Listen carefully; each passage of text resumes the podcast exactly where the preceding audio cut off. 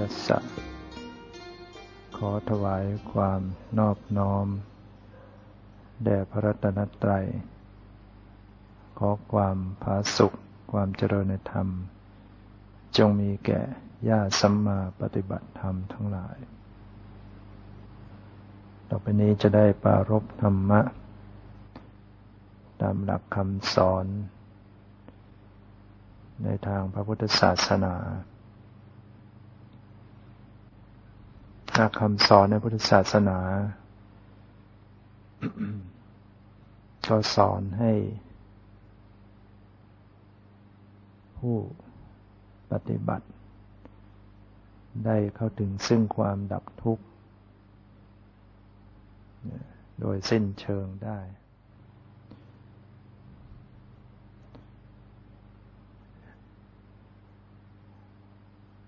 การปฏิบัติที่จะทำให้เขาถึงความดับทุกข์ ก็โดยอาศัยการเจริญภาวนา การปฏิบัติทางจิตใจ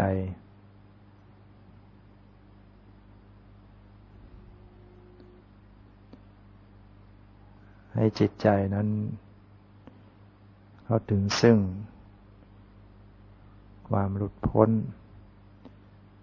วิทว่าวิมุตต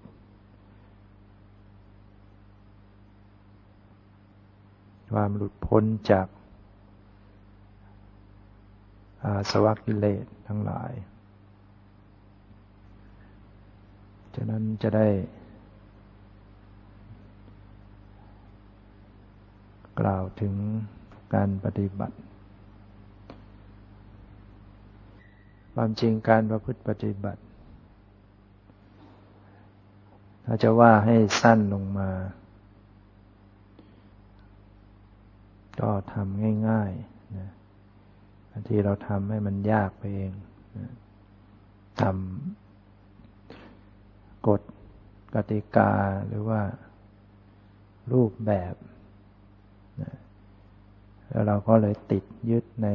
รูปแบบต่างๆ กลายเป็นข้อขัดขวางต่อการเข้าถึงซึ่งสัจธรรม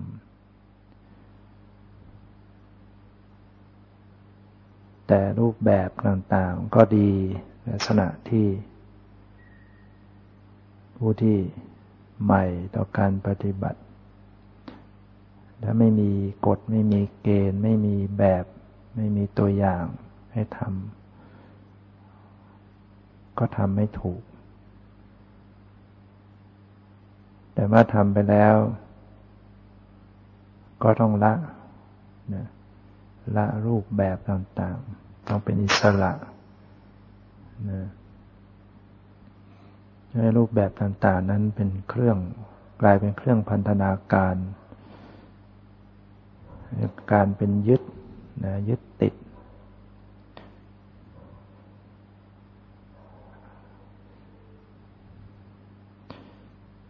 การที่เราจะทำจิตใจของเราให้ สะอาดให้บริสุทธิ์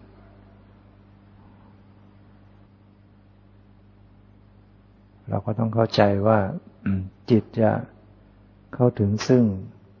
ความสะอาดบริสุทธิ์ หรือว่าการละกิเลสทำลายกิเลสได้นั้น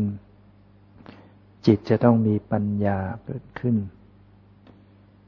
ถ้าจิตไม่มีปัญญา ไม่สามารถจะ ซักฟอก จิตใจให้สะอาดบริสุทธิ์โดยสิ้นเชิงไม่ปัญญาชนิดนี้ต้องเป็นปัญญาที่รู้แจ้งเห็นจริง เป็นปัญญาที่เรียกว่าวิปัสสนา ฉะนั้นไม่ใช่ว่าเรา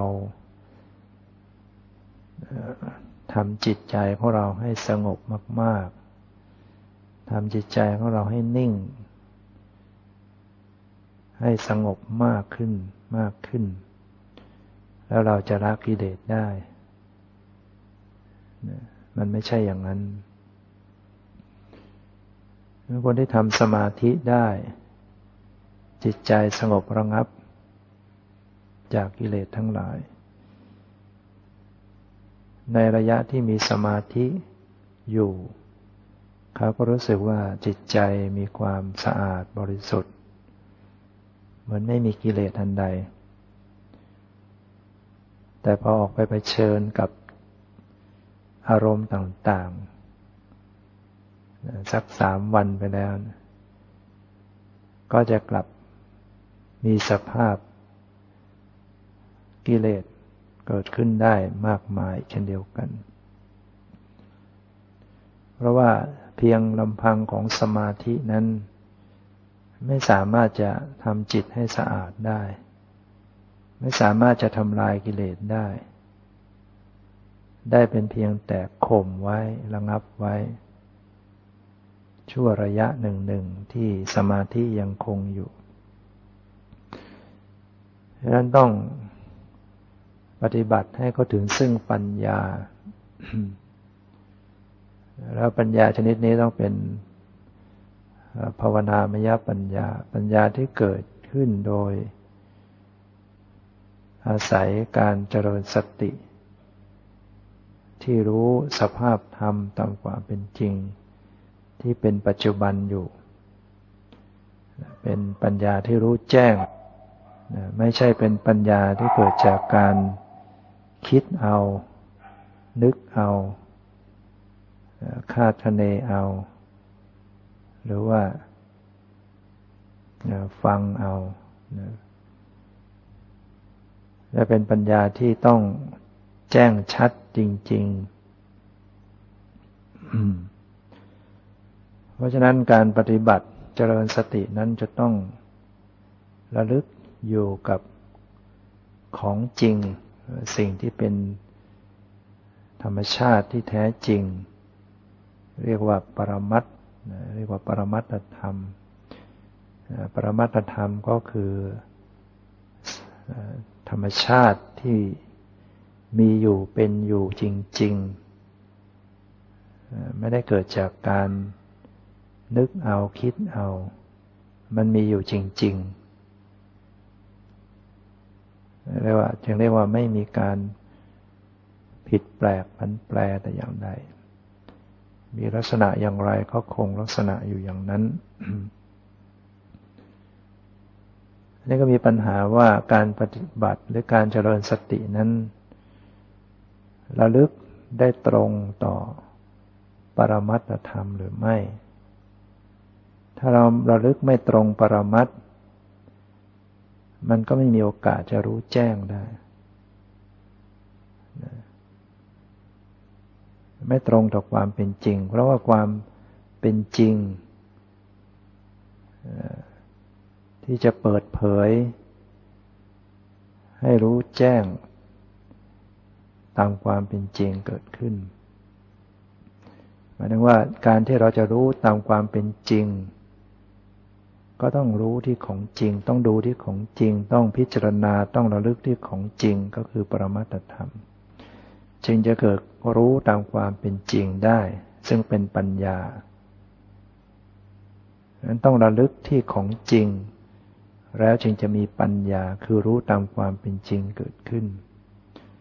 ถ้าหากว่าไม่รู้ไม่กำหนดไม่พิจารณาที่ของจริง คือปรมัตธรรมแล้วก็ไม่มีทาง ไม่มีทางที่จะมีปัญญาอย่างแท้จริงได้ จึงมีปัญหาจึงมี เป็นสิ่งที่สำคัญที่สุดที่ผู้ปฏิบัตินั้น จะต้องเข้าใจอารมณ์ที่เป็นปรมัตถ้าไม่รู้จักอารมณ์ที่เป็นปรมัตแล้ว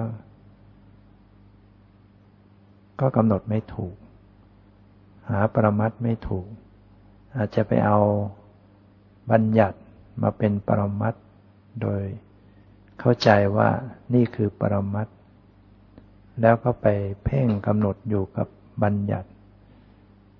แล้วเพ่งอยู่กับบัญญัติมันก็รู้ไปตามบัญญัติ รู้ไปตามสมมุติดีไม่ดีก็เข้าใจเอาเองนะเกิดปัญญาที่เกิดจากการคิดนึกเอาเองว่าเป็นอย่างนี้อย่างนี้นะซึ่งเป็นปัญญาหลอก เป็นปัญญาที่คิดเอา เป็นปัญญาที่ไตรสวนเอา ไม่ใช่เป็นปัญญาที่แจ้งชัดนะเช่นว่าเราสามารถจะคิดได้ ให้เห็นอนิจจังทุกขังอนัตตาเนี่ย เราคิดพิจารณาดูในสังขารร่างกายนี้ว่ามันไม่จีรังยั่งยืนมีแต่เกิดดับเปลี่ยนแปลง เราดูไปแล้วก็เห็นว่ามันก็เปลี่ยนแปลงเกิดดับ เราก็สรุปเอาว่ามันไม่เที่ยงจริง ๆ มันเป็นทุกข์เป็นอนัตตาจริงๆแล้วเราก็ยึดว่านี่แหละคือปัญญา นี่แหละเราเข้าใจแล้วเรามีปัญญาแล้ว เราเห็นอนิจจังทุกขังอนัตตาแล้วอันนี้มันก็เป็นปัญญาหลอกเอา มันหลอกคือจิตเราคิดเอา นึกเอา ไม่ใช่เป็นปัญญาที่รู้แจ้งชัด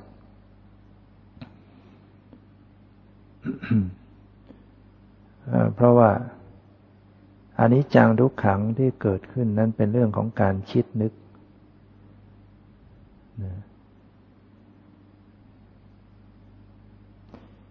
นี่ต้องระวังนะต้องระวังจิตของตัวเอง ว่ามันปรุงแต่ง นะปรุงแต่งไปสู่ บัญญัติ แม้ว่าจะปรุงแต่งไป เป็นอนิจจังทุกขังอนัตตาก็ตาม แต่มันก็เป็นเรื่องที่เกิดขึ้นจากการปรุงแต่งเอาเห็นอนิจจังทุกขังอนัตตาโดยการที่จิตนึกปรุงแต่งเอา นี่ต้องระวังนะ หรือการที่เราเห็นรูปเห็นนามนี่ก็เหมือนกันนะปรมัตธรรมเมื่อแยกออกมาก็คือรูปธรรมและนามธรรม แยกออกมาแล้วก็มีสองอย่างคือมีรูปมีรูปธรรมกับนามธรรมพูดย่อๆว่ารูปนาม เราก็อย่าไปสำคัญมั่นหมายผิด เอาบัญญัติเป็นรูป เอาบัญญัติเป็นนามเข้า เราก็สรุปเอาเองแล้วเราก็ยึดเอาเองว่านี่คือรูปนี่คือนาม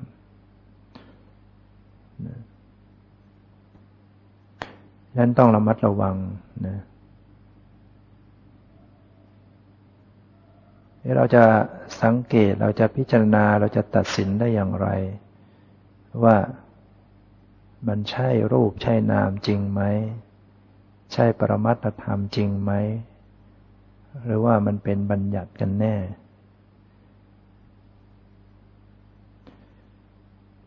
อย่างหนึ่งที่เราจะเป็นข้อตัดสินหรือว่าเป็นข้อสังเกตได้ก็คือว่า รูปธรรมนามธรรมนั้นจะต้องมีสภาพเกิดดับรูปแต่ละรูปนามแต่ละนามต้องมีสภาวะแห่งความเปลี่ยนแปลง ปรากฏแล้วต้องเปลี่ยนแปลงเกิดดับ ปรากฏแล้วต้องหมดไป ไม่ได้คงที่ไม่ตั้งอยู่ ฉะนั้นถ้าหากว่า เรากำหนดสภาวะธรรมอันใดลงไป ถ้าเห็นว่ามัน ไม่ได้เปลี่ยนแปลงอะไร นั่นแสดงว่า เราต้องสันนิษฐานไว้ก่อนว่ามันจะเป็นบัญญัติ นะไม่มีการเปลี่ยนแปลงใดๆอันนี้การที่เราปฏิบัติธรรม ถ้าเราจะกำหนดพิจารณาระลึกที่ปรมัตธรรมนั้น ถ้าว่าจะเอากันแบบง่ายๆนะตามภาษาของผู้ปฏิบัติธรรม ก็ให้สังเกตความรู้สึกนะการระลึกรู้กับความรู้สึกความรู้สึกนั้นเป็นเป็นของจริง เป็นสิ่งที่มีอยู่จริง ๆ ที่เราไม่ได้สร้างขึ้น ที่เราไม่ได้นึกขึ้น มันมีอยู่จริงๆจะเป็นความรู้สึกทางกายก็ตาม จะเป็นความรู้สึกทางใจก็ตาม นี่คือเป็นปรมัตธรรมถ้าหากว่าเราจะปฏิบัติง่ายๆ ถือหลักง่ายๆ ไม่อยากจะจดจำกฎเกณฑ์อะไรมากเราก็ปฏิบัติเจริญสติเข้าไปสังเกตความรู้สึกนะเข้าไปสังเกตความรู้สึกก็คิดว่า สามารถจะอยู่กับปรมัตธรรม สามารถจะกำหนดได้ตรงปรมัตธรรม ความรู้สึกนั้นจะปรากฏเพียงเล็ก ๆ น้อยๆก็ตาม อย่างที่กาย มันเป็นความรู้สึกปรากฏจะส่วนไหนก็ตาม ที่มันมีความรู้สึก แม้ว่าเราจะบอกไม่ได้ว่านี่ความรู้สึกอันนี้มันดีหรือไม่ดี เราไม่ต้องไปนึกถึงว่ามันดีหรือไม่ดีแต่เราสังเกตสติเข้าไประลึกสังเกต ความรู้สึกที่เกิดขึ้น จะเป็นจุดใดส่วนใดของกายก็ตาม เราก็จะพบว่ามันมีความเปลี่ยนแปลงนะความรู้สึกนั้นจะมีความเปลี่ยนแปลงนะเปลี่ยนแปลงทันทีนะปรากฏว่าเปลี่ยนไป ปรากฏว่าเปลี่ยนไป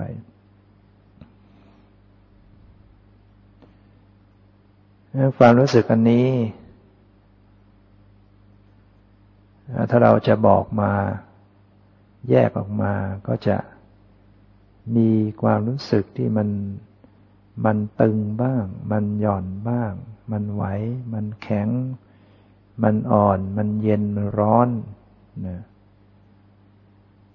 นี่คือความรู้สึกที่ปรากฏมีอยู่ทั่วร่างกาย ไม่ว่าจะเป็นที่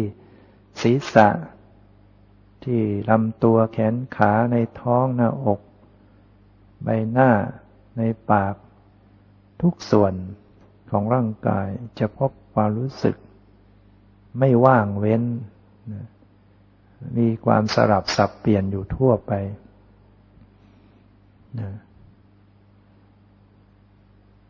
ในขณะที่เรากำหนดสติเข้าไปกำหนดรู้ความรู้สึกนั้นเราจะไม่ต้องไปนึกถึงว่ามัน มันตึงมันหย่อนมันเย็นมันร้อนก็ได้นะหรือมันดีมันชั่วอะไรไม่ต้อง มันปรากฏเป็นความรู้สึกส่วนใดก็รู้ส่วนนั้น รู้ความรู้สึก รู้ความรู้สึกไป สังเกตความเปลี่ยนแปลงความรู้สึกนั้นมันเปลี่ยนไหมเปลี่ยนไหมเปลี่ยนแล้วเพราะว่ามันเปลี่ยน อันนี้เกิดขึ้นหมดไป อันนู้นเกิดขึ้นหมดไป อันนี้เกิดขึ้นหมดไป ที่ขาที่แขนที่ลำตัวที่ใบหน้า มันมันต้องเห็นย่อยลงไปในส่วนย่อยของแต่ละจุดที่มันปรากฏเราก็จะพบว่าความรู้สึกที่ปรากฏ มันมีมากนะแม้เพียงเล็ก ๆ น้อยๆ อันนี้ก็เป็นเรื่องที่ง่ายนะเป็นหลักที่ง่ายต่อการที่เราจะปฏิบัติว่าให้จับความรู้สึกให้สังเกตความรู้สึกไว้ ความรู้สึกอันนี้ไม่ใช่รูปร่าง ไม่ใช่ท่าทาง ไม่ใช่สีสันอะไรทั้งหมด ไม่ใช่รูปร่างสันฐาน ไม่ใช่ความหมายนะไม่ใช่ยืน ไม่ใช่เดิน ไม่ใช่นั่ง ไม่ใช่นอนนะปรมัติธรรมจริง ๆ นั้นจะไม่มีความหมายนะจะไม่มีความหมายนะความหมายนี่จะเป็นเรื่องเรื่องบัญญัติ เรื่องสมมติเข้าไปแล้วนะ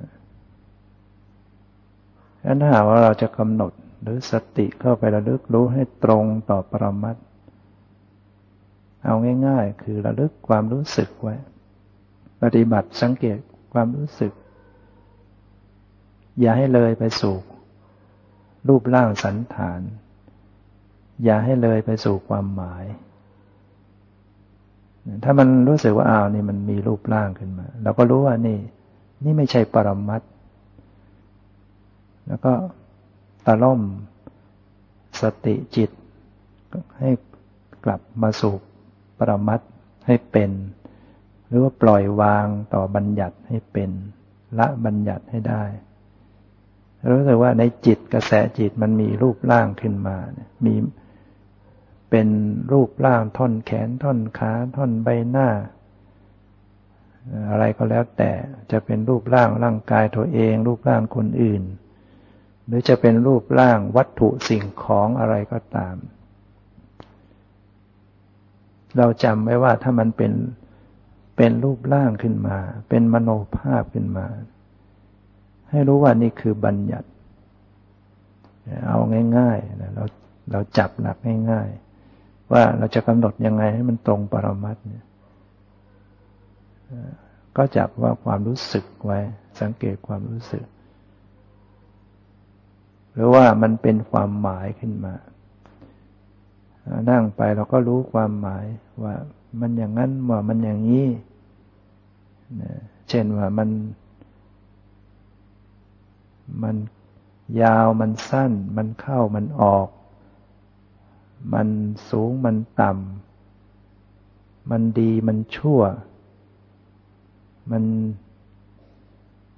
มีความหมายก็แล้วกัน มันเป็นความหมายเข้าไป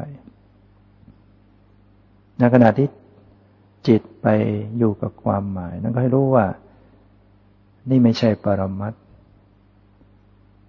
เป็นเรื่องที่จิตตรึกนึก ปรุงขึ้นมา ความหมายจึงเกิดขึ้น อารมณ์บัญญัติเกิดขึ้น อารมณ์บัญญัติปรากฏของจิต ก็รู้จักกำหนดให้ปล่อยวางเข้ามาสู่ความรู้สึกนะก็เป็นเรื่องที่มีหลักง่ายๆนะสำหรับผู้ปฏิบัติที่ไม่ต้องการอะไรที่ยุ่งยากมาก ปฏิบัติง่าย ๆ สังเกตความรู้สึกไป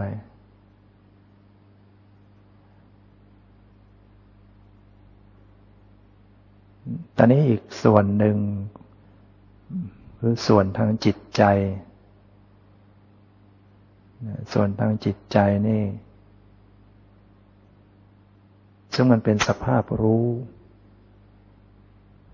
เป็นสภาพรู้ เป็นสภาพ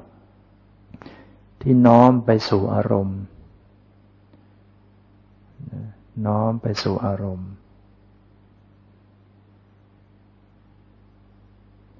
ในขณะที่สภาพน้อมไปสู่อารมณ์นั้น มันก็มีความรู้สึกด้วย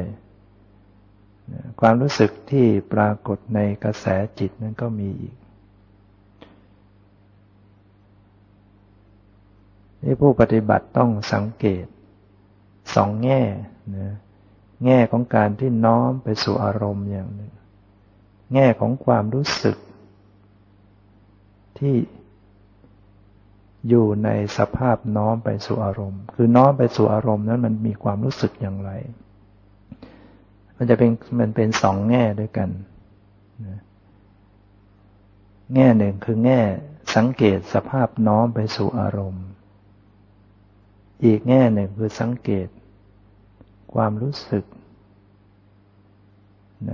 ในจิตใจอาการ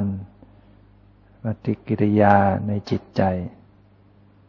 ทั้งสองด้านนี้เป็น เป็นปรมัตธรรมทั้งนั้นนะถ้าจะแยกเรียกชื่อออกไปแล้ว สภาพที่น้อมไปสู่อารมณ์นั้น เป็นลักษณะของจิตโดยตรง ลักษณะของจิต ตามบาลีท่านว่าอารามณะวิชานะรักขณัง มีลักษณะที่รับอารมณ์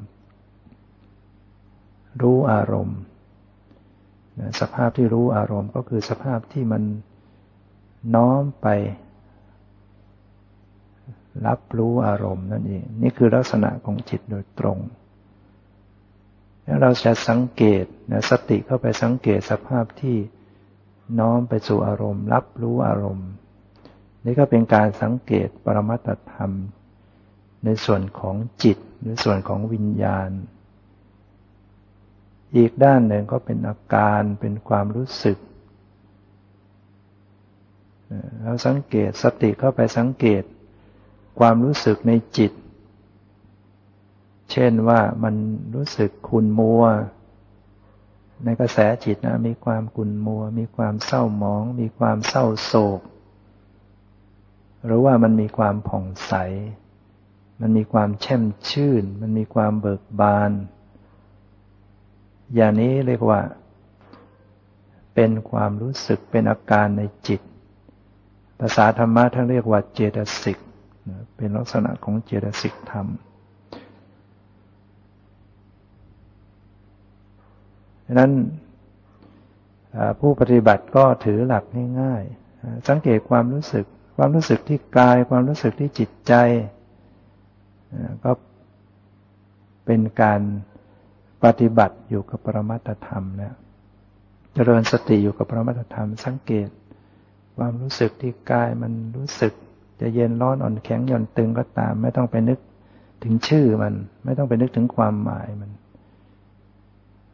สังเกตที่จิตก็สังเกตสภาพน้อมไปสู่อารมณ์ รับรู้อารมณ์กับสังเกตความรู้สึกในจิต อยู่อย่างเนี้ย ปฏิบัติอยู่อย่างนี้ นะทำยังไงที่จะให้สตินั้นระลึกอยู่เสมอๆกับสิ่งเหล่านี้ กับปรมัตธรรมอยู่อย่างนี้ก็อาศัยเพียรพยายามไปฝึกไป เพียรตั้งสติให้อยู่กับปรมัตธรรมอยู่เรื่อยๆไป อย่าให้มันเลยไปสู่สมมุติ เป็นความหมายเป็น ชื่อเป็นภาษา ถ้ามันเลยไปสู่สมมุติแล้วมันจะเป็นเรื่องราวขึ้นมาถ้าไปทางจิตมันก็ไปทางถ้าไปทางมโนทวารมันก็เป็นเรื่องเป็นราวเป็นเหตุการณ์เป็นอะไรต่างๆคือนั้นเป็นสมมุติแหละนะเป็นเรื่องสมมุติ พยายามเจริญสติให้มันอยู่กับปรมัตถธรรม ที่ว่าให้อยู่กับความรู้สึกไว้ แต่ในความเป็นจริงของการประพฤติปฏิบัตินั้น ไม่มีใครที่ทำอยู่ได้กับประมัตตลอดเวลา ย่อมจะเลยไปสู่บัญญัตินะไม่มีใครเลยนะกระแสจิตต้องไหลไปสู่บัญญัติ ไม่มีใครที่จเจริญสติอยู่กับประมัดได้ตลอดเวลา แต่ว่า ผู้ปฏิบัติกับผู้ที่ไม่ปฏิบัติมันมันต่างกัน ตรงที่ว่าผู้ไม่ได้ปฏิบัตินั้น มันเลยไปสู่ปรมัตเลยไปสู่บัญญัติตลอดเลย ไม่เคยกลับมารู้ปรมัตเลย แต่ผู้ที่ปฏิบัตินั้น มันสามารถจะกลับนะไปแล้วกลับไปแล้วกลับอยู่ ไปสู่บัญญัติมันก็กลับมาสู่ปรมัตเดี๋ยวไปบัญญัติก็กลับมาสู่ปรมัตแต่จะบังคับให้มันอยู่กับปรมัตตลอดไม่ได้นะเพียงพยายามพยายามให้มันอยู่ให้มากขึ้น ให้มันอยู่กับปรมัตได้มากขึ้นมากขึ้น ถ้ามันอยู่ได้มากขึ้นละเอียดขึ้น มันก็จะแจ่มแจ้งขึ้น มันก็จะเกิดปัญญา แจ่มแจ้งชัดเจนขึ้น นั่นแหละมันเป็นทางแห่งความหลุดพ้นนะแต่ถ้าหากว่าเราฝึกน้อย มันก็ไปบัญญัติมากกว่า อยู่กับประมัดได้ ไม่มากก็ไปบัญญัติหมดนะแต่ก่อนอื่นนั้นเราจะต้องเข้าใจก่อนว่าจุดไหนเป็นปรมัตจุดไหนเป็นบัญญัติ ถ้าไม่เข้าใจจุดนี้มันก็กลับไม่ถูก กลับมาสู่ปรมัตไม่ถูก ไม่รู้จุดของของ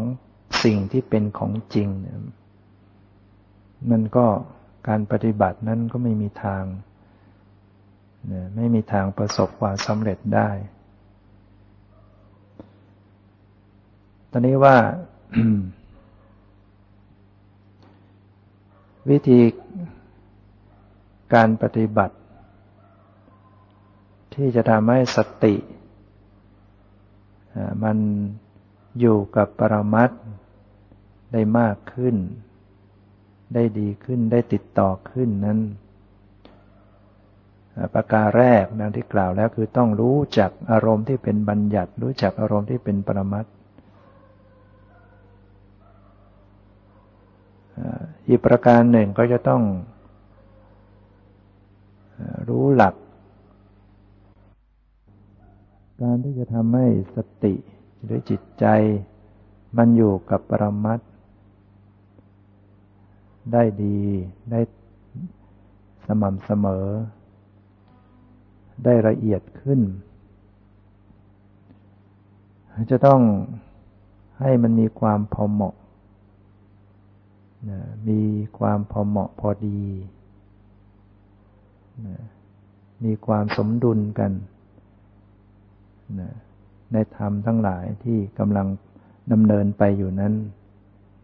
ให้มีความสมดุลกัน ถ้าหากว่ามันหนักไปด้านใดด้านหนึ่ง เรียกว่ามันไม่พอดี เมื่อไม่พอดีมันก็ไม่สามารถจะทำสติให้ตั้งอยู่กับประมัดได้ต่อ ๆ กันไป เช่นว่า มันหนักไปในการเพ่งเร็ง การเพ่งเร็ง การจ้องจับมันมีกำลังมาก เราปฏิบัติไปแล้วก็พยายามที่จะจ้องจับสภาวะ เพ่งเร็งจ้องสภาวะธรรม คอยจะจับ คอยจะติดตามให้มันทัน แต่ตัว ตัวการปล่อยวางไม่มีหรือมีน้อย ตัวจ้องจับนั้นมีมากเรียกว่าไม่พอดีแหละไม่พอดี ผลของมันก็คือทำให้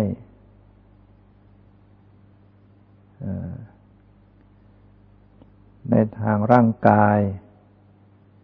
มันก็เคร่งตึง ร่างกายก็มีความเคร่งตึงไม่ ไม่เบา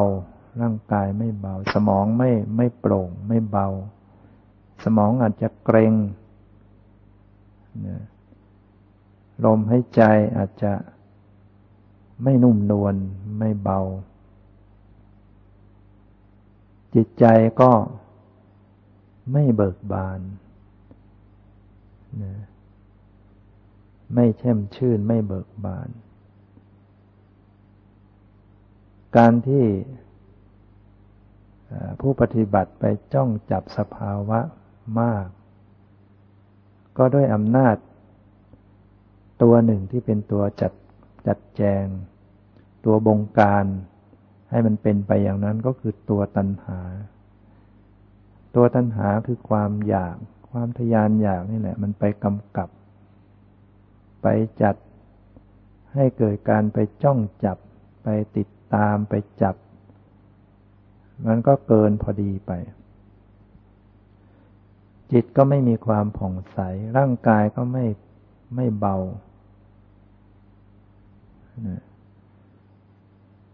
นี่คือการปฏิบัติที่ดำเนินไปอย่างไม่มีความสมดุลไม่ไม่มีความพอดี นี่ทำยังไงก็ต้องต้องใส่นะใส่ความปล่อยปล่อยวางเข้าไปใส่ความปล่อยวางเข้าไปผสมกัน อย่าให้มันไปเพ่งเล็งจ้องจับ เมื่อใส่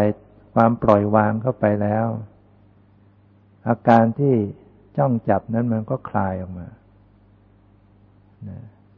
คลายตัวออกมา เมื่อ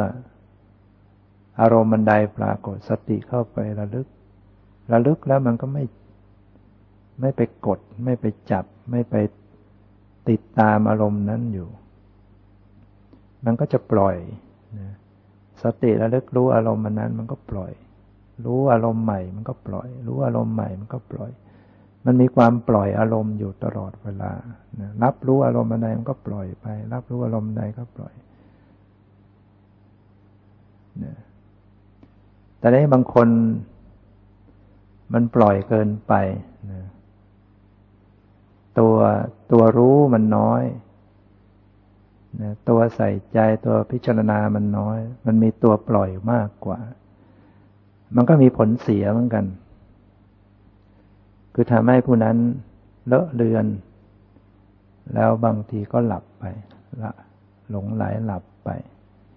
นะปล่อยวางปล่อยวางหนักๆเขาก็หลับไปเลยนะนะนี้ก็ไม่พอดีนะเรียกว่ามันไม่มีตัวรู้ มันมีแต่ตัวปล่อยอย่างเดียว ตัวรู้ไม่มี มันก็มีแต่มันก็ทำให้จิตลงสู่ภวังเป็นความหลับ ก็ต้องให้พอดีกัน ถ้าขณะใดรู้สึกว่ามันจะเคลิบเคลิ้มมากกว่า ก็ต้องพิจารณาใส่ความพิจารณาใส่สภาพรู้เข้าไป เพิ่มขึ้น แต่ถ้าขณะใดรู้สึกว่ามันมัน มันเคร่งตึงจิตใจไม่ไม่เบิกบานเราก็รู้ว่านี่เป็นเป็นการที่เราไป ตัวจ้องตัวติดตามตัวจ้องจับมันมาก ตัวปล่อยวางมันน้อย แล้วก็ปล่อยใส่ฝึก ใส่ตัวปล่อยวางไปเราใส่ถูกไหมเราใส่เป็นหรือเปล่าเราก็ทำจิตไม่เป็น เราก็อาจจะสอนใช้บัญญัติสอนลงไป สอนลงไปในใจถึงคำว่าปล่อยวาง หรือคำว่าไม่เอาอะไร สอนให้ใจเราไปนะไม่เอาอะไร ไม่เอาอะไร ปล่อยวางไม่เอาอะไรแล้วก็สภาวะมันจะดึงดึงสภาวะของการปล่อยวางให้เกิดขึ้น เข้าไปผสมกันกับสภาพดึงสภาพรู้ให้ลดกำลังลง ก็จะได้อยู่ในลักษณะที่สมดุลถ้าเกิดการสมดุลขึ้น ความเบาก็จะเกิดขึ้น ร่างกายจะเบา สมองที่เกร็งและกล้ามเนื้อร่างกายทุกส่วนที่เกร็งก็จะคลายตัว จิตใจที่มันไม่ แช่มชื่นไม่ผ่องใส มันก็จะผ่องใสขึ้น เราก็จะพบว่าจิตนั้นจะเบิกบานขึ้น แช่มชื่นขึ้น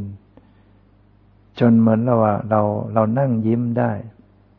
เรายิ้มน้อยๆได้นะแม้เวลาเรายิ้มเนี่ยเราก็จับความรู้สึกของของปากเราได้ จับใบหน้าจับภาวะในจิตได้ ซึ่งเป็นจิตตชรูปที่เกิดขึ้น แล้วก็รู้ต่อๆกันไป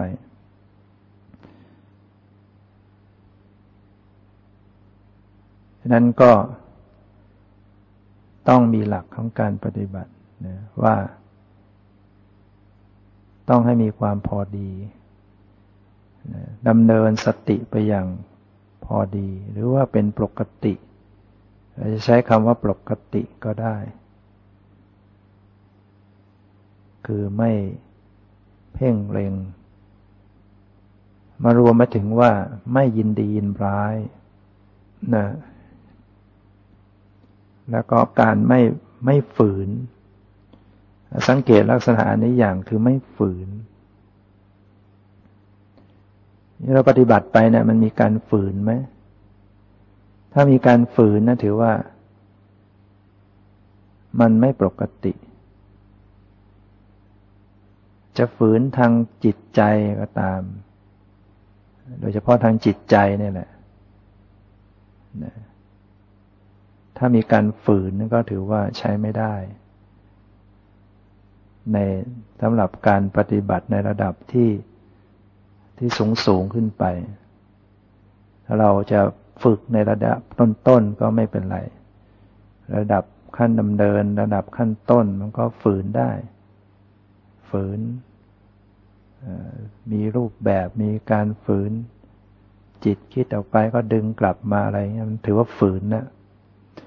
แต่ว่าเราปฏิบัติให้สูงขึ้นไปนั่นถือว่าใช้ไม่ได้นะถือว่า เป็นการไม่ปกตินะยังมีการฝืน เช่นว่ากำหนด ขณะที่สติกำหนดรู้สภาวะธรรมอันใดจะเป็นที่กายหรือที่จิตใจก็ตามเราต้องสังเกตไปด้วยว่า มันรู้สึกว่าจะเบี่ยงเบนไปจุดอื่น ก็ต้องยอม ต้องต้องยอมตาม อย่าฝืนอยู่ ความรู้สึกที่กายก็ตามที่กำหนดที่กายเนี่ยจะเป็นระบบการหายใจ อย่าฝืน บางทีเราจะให้มันรู้ทุกขณะ หายใจเข้าหายใจออก หายใจเข้าหายใจออก แต่บางช่วงเนี่ยมันมันฝืนนะมันจะเบี่ยงเบนไปไปรู้อย่างอื่นนะ ไปรับรู้ตรงอื่น ก็อย่าฝืนอยู่ ต้องยอม ยอมตามนะได้ต้องใช้ความสังเกตต้องมีปัญญา ปัญญาของการปฏิบัติ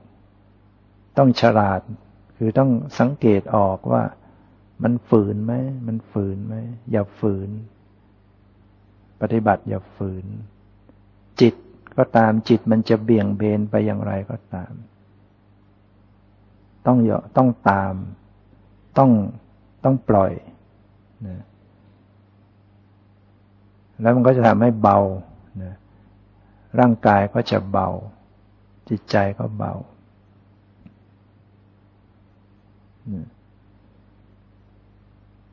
การที่ปฏิบัติลมหายใจที่มันยังหยาบอยู่เนี่ย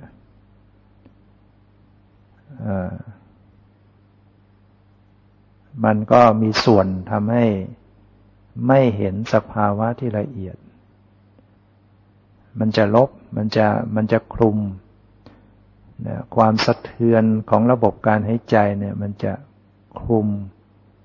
คือมันแรงกว่า อารมณ์การหายใจสะเทือนของระบบหายใจมันแรงกว่า เพราะฉะนั้น ก็ต้องฝึกให้ลมนั้นละเอียดฝึกให้ลมละเอียด ถ้าลมละเอียด ลมมันสงบเนี่ย มันไม่มีอะไรมามาคลุม หรือว่าไม่มีอะไรมาแทรก ความสะเทือนของระบบหายใจ มันไม่มาแทรกมันไม่มาลบ การจะพิจารณาความละเอียดในในสภาวะธรรมเนี่ย ในการที่จะทำลมให้ละเอียดนั้นเนี่ยก็ต้องสังเกตลมให้ใจเนี่ยสังเกตดูลมใหายใจเข้าลมใหายใจออก โดยไม่ฝืนตามดูลมใหายใจอย่างไม่ฝืน มันก็จะทำให้ลมนี้ละเอียด ยิ่งลมมันไม่รู้สึก มันเบามันละเอียดไปไม่รู้สึก ก็ทำให้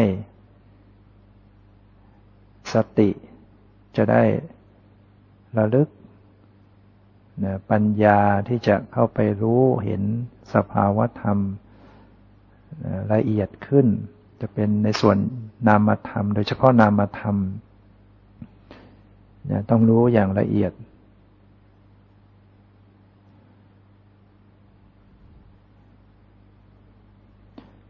นอกจากนี้ว่าเมื่อที่ดำเนินการเจริญสติไปนั้น ให้มีการตั้งข้อสังเกตด้วยนะตั้งข้อสังเกตไว้หน่อยหนึ่ง สังเกตอะไรคือสังเกต ความเปลี่ยนแปลงนะ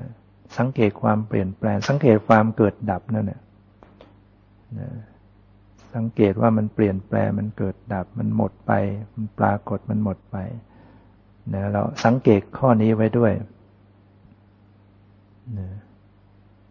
แต่อย่าให้มันมากเกินไป จนกระทั่งเป็นเรื่องของการคิดนึก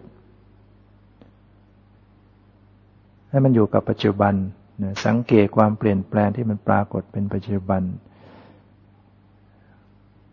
นะ ยันที่กล่าวมาอย่างนี้ ก็ประมวลได้ว่า เราก็จะเดินสติง่าย ๆ ก็คือกำหนดความรู้สึก สังเกตความรู้สึก ไม่เลยไปสู่รูปร่างสันฐานความหมาย ชื่อภาษาต่างๆให้สังเกตที่ความรู้สึก ทั้งความรู้สึกที่กาย ทั้งความรู้สึกที่ใจ ส่วนที่ใจนั้นก็มีลักษณะที่น้อมไปรับรู้อารมณ์ด้วย แล้วก็ให้ถือหลักว่าต้องพอดี ต้องเป็นปกติ คือไม่บังคับ อย่าอยากอย่าให้มีความอยาก สภาพรู้กับสภาพพระให้มันเป็นไปด้วยกันให้พอดีกัน ถ้าเพ่งเลงอยากรู้เกินไป มันก็ตัณหาเข้าไป ปล่อยวางมากเกินไปก็เผลอหลับไป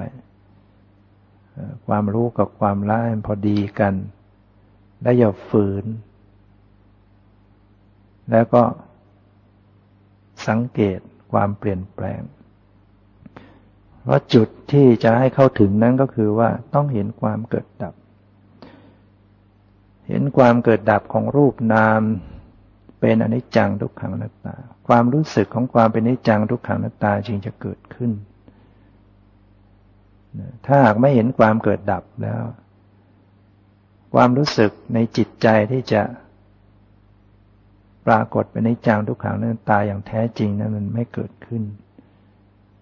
มันจะเกิดก็เป็นเพียงความนึกคิดเอา นั้นอนิจจังทุกขังนัตตา ที่ปรากฏเกิดขึ้น ในจิตใจนั้นจะต้องเห็นความเปลี่ยนแปลง ของรูปของนามนี่จะเห็นความเปลี่ยนแปลงได้ ก็ต้อง สังเกต ต้องมีข้อสังเกตต้องใช้ความสังเกต ความพิจารณานั่นแหละถึงสภาพที่มัน มันไม่คงที่นะแล้วก็ต้อง สังเกต สภาพธรรมต่าง ๆให้ออกนะคือให้เห็นความต่างกัน เห็นรูปต่างๆ กัน เห็นนามต่างๆ กัน ต้องมีปัญญาในการที่จะแยก รูปแต่ละอย่างนามแต่ละอย่างว่ามันมีลักษณะไม่เหมือนกัน ลักษณะประจำตัวของมันเนี่ยเรียกว่าวิเศษณลักษณะเนี่ยต้องต้องพิจารณาอันนี้ให้ได้ รูปแต่ละรูปนั้นไม่เหมือนกัน นะรูปเย็น รูปตึง รูปร้อน รูปแข็ง ความรู้สึกเย็นหรือความรู้สึกร้อนอ่อนแข็งมันมันคนละอย่างกัน ความคิดนึกความรู้อารมณ์ ความรู้สึกขุนมัว ความรู้สึกผ่องใส ความรู้สึกชอบไม่ชอบเนี่ยมันให้เห็นว่ามันต่างกัน มันไม่ใช่เหมือนกันคนละอันกัน อันนี้แหละมันจะนำมาซึ่งการเห็นความเกิดดับ เห็นความเปลี่ยนแปลง จากการที่พิจารณาวิเศษณลักษณะของรูปแต่ละอย่างนามแต่ละอย่างให้ทั่วถึงมิฉะนั้นแล้วถ้าไม่พิจารณานี้ปฏิบัติไปก็บอกว่าไม่เห็นมีอะไร นั่งไปแล้วก็ว่างๆเปล่าๆไม่มีอะไร ไม่เห็นมีสภาวะธรรมอะไร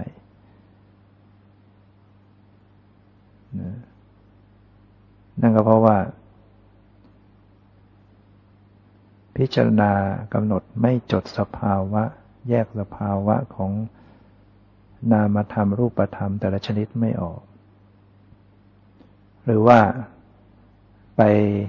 จดอยู่กับบัญญัติอารมณ์ไปอยู่กับความว่างเปล่า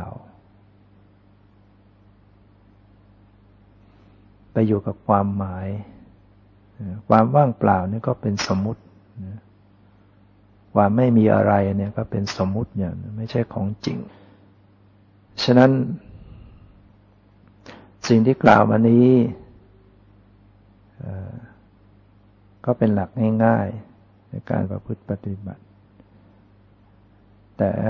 ความเป็นจริงนั้นก็ยังมีสภาวะธรรมที่แยกแยะออกไปอีก ในทวารอื่นๆ ทวารหู ก็มีเสียงมีการได้ยิน ทวารจมูกก็มีกลิ่น มีรู้กลิ่น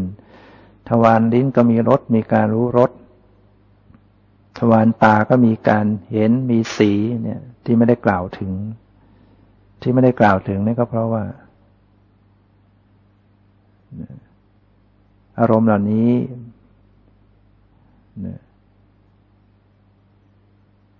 มันก็ถ้าเราสังเกตอยู่กับความรู้สึกทางกายทางจิตใจ ก็จะรับรู้ได้นะอย่างเวลาขณะที่นั่งกำหนด กายใจอยู่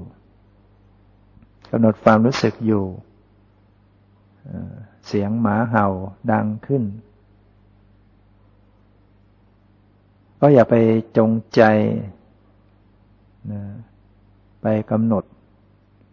เสียงอย่างนี้มันมันจะเลยไปหมด แล้วก็กำหนดความรู้สึกที่เรากำหนดอยู่นั่นแหละกำหนดสติกำหนดความรู้สึกภายในกายภายในจิตอยู่ แต่เราจะพบว่ามันจะมีธรรมชาติที่ซ้อนสลับเข้ามา คือมีเสียงมีสภาพได้ยินเข้ามา มันรับรู้อยู่แล้วนะ ในความเป็นจริงรับรู้อยู่แล้ว เพราะว่าอารมณ์มันแรงมันซ้อนเข้ามา ก็จะพบว่า มีสภาพเสียงได้ยิน เข้ามา สภาวะในจิตแปรเปลี่ยนไปอย่างไร เกิดความรู้สึกตกใจ เกิดความรู้สึกไม่ชอบใจก็จะรู้ ถ้าเราไม่ไม่รู้อยู่ภายใน พุ่งจิตออกไปหาเสียง มันจะลืมจะลืมตัวลืมใจลืมกายตัวเอง จิตเป็นอย่างไรก็ไม่รู้จิตมันหวั่นไหวจิตตกใจ จิตไม่ชอบใจไม่รู้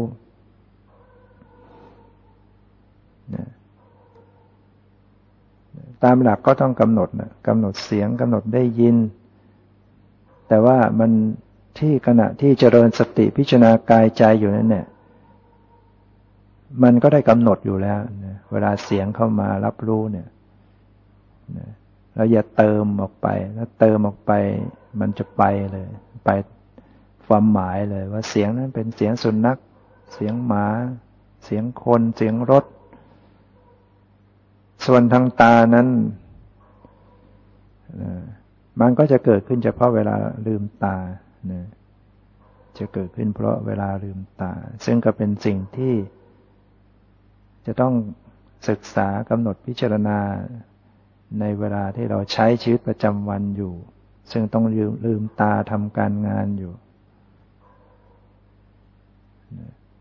แต่เวลานั่งหลับตา มันก็ไม่มีภาพทางตา มันก็ไม่ต้องไปกำหนดทางตา มันไม่มีสิ่งปรากฏมา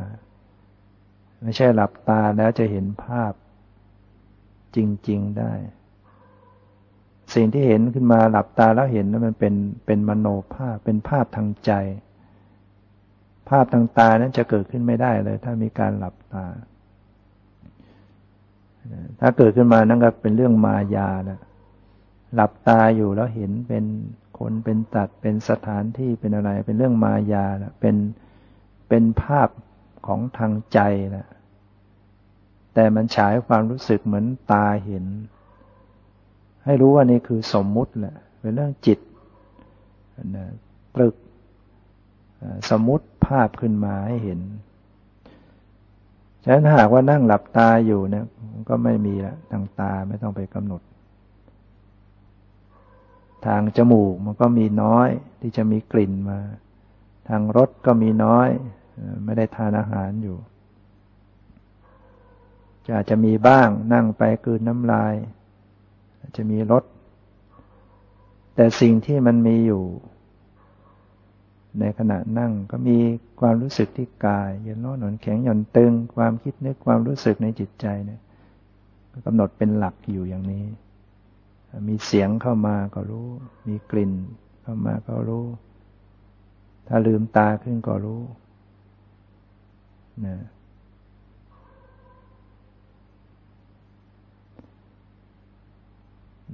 ทางตาเนี่ยมันก็จะเลยไปสู่ความหมายได้ง่ายนะ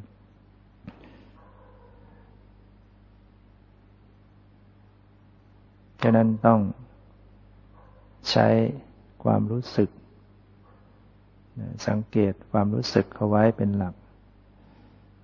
โดยสรุปแล้วก็จับหลักง่ายๆในการปฏิบัติ ว่าการปฏิบัตินั้นต้องกำหนดปรมัตพิจารณาปรมัตธรรม และถ้าหากว่าไม่รู้แยกไม่ถูกอะไรเป็นปรมัตก็ง่าย ๆว่าให้สังเกตความรู้สึกจับความรู้สึกไม่ว่าเป็นความรู้สึกที่กายที่ใจนั้นเป็นของจริง ๆ ที่มันมีอยู่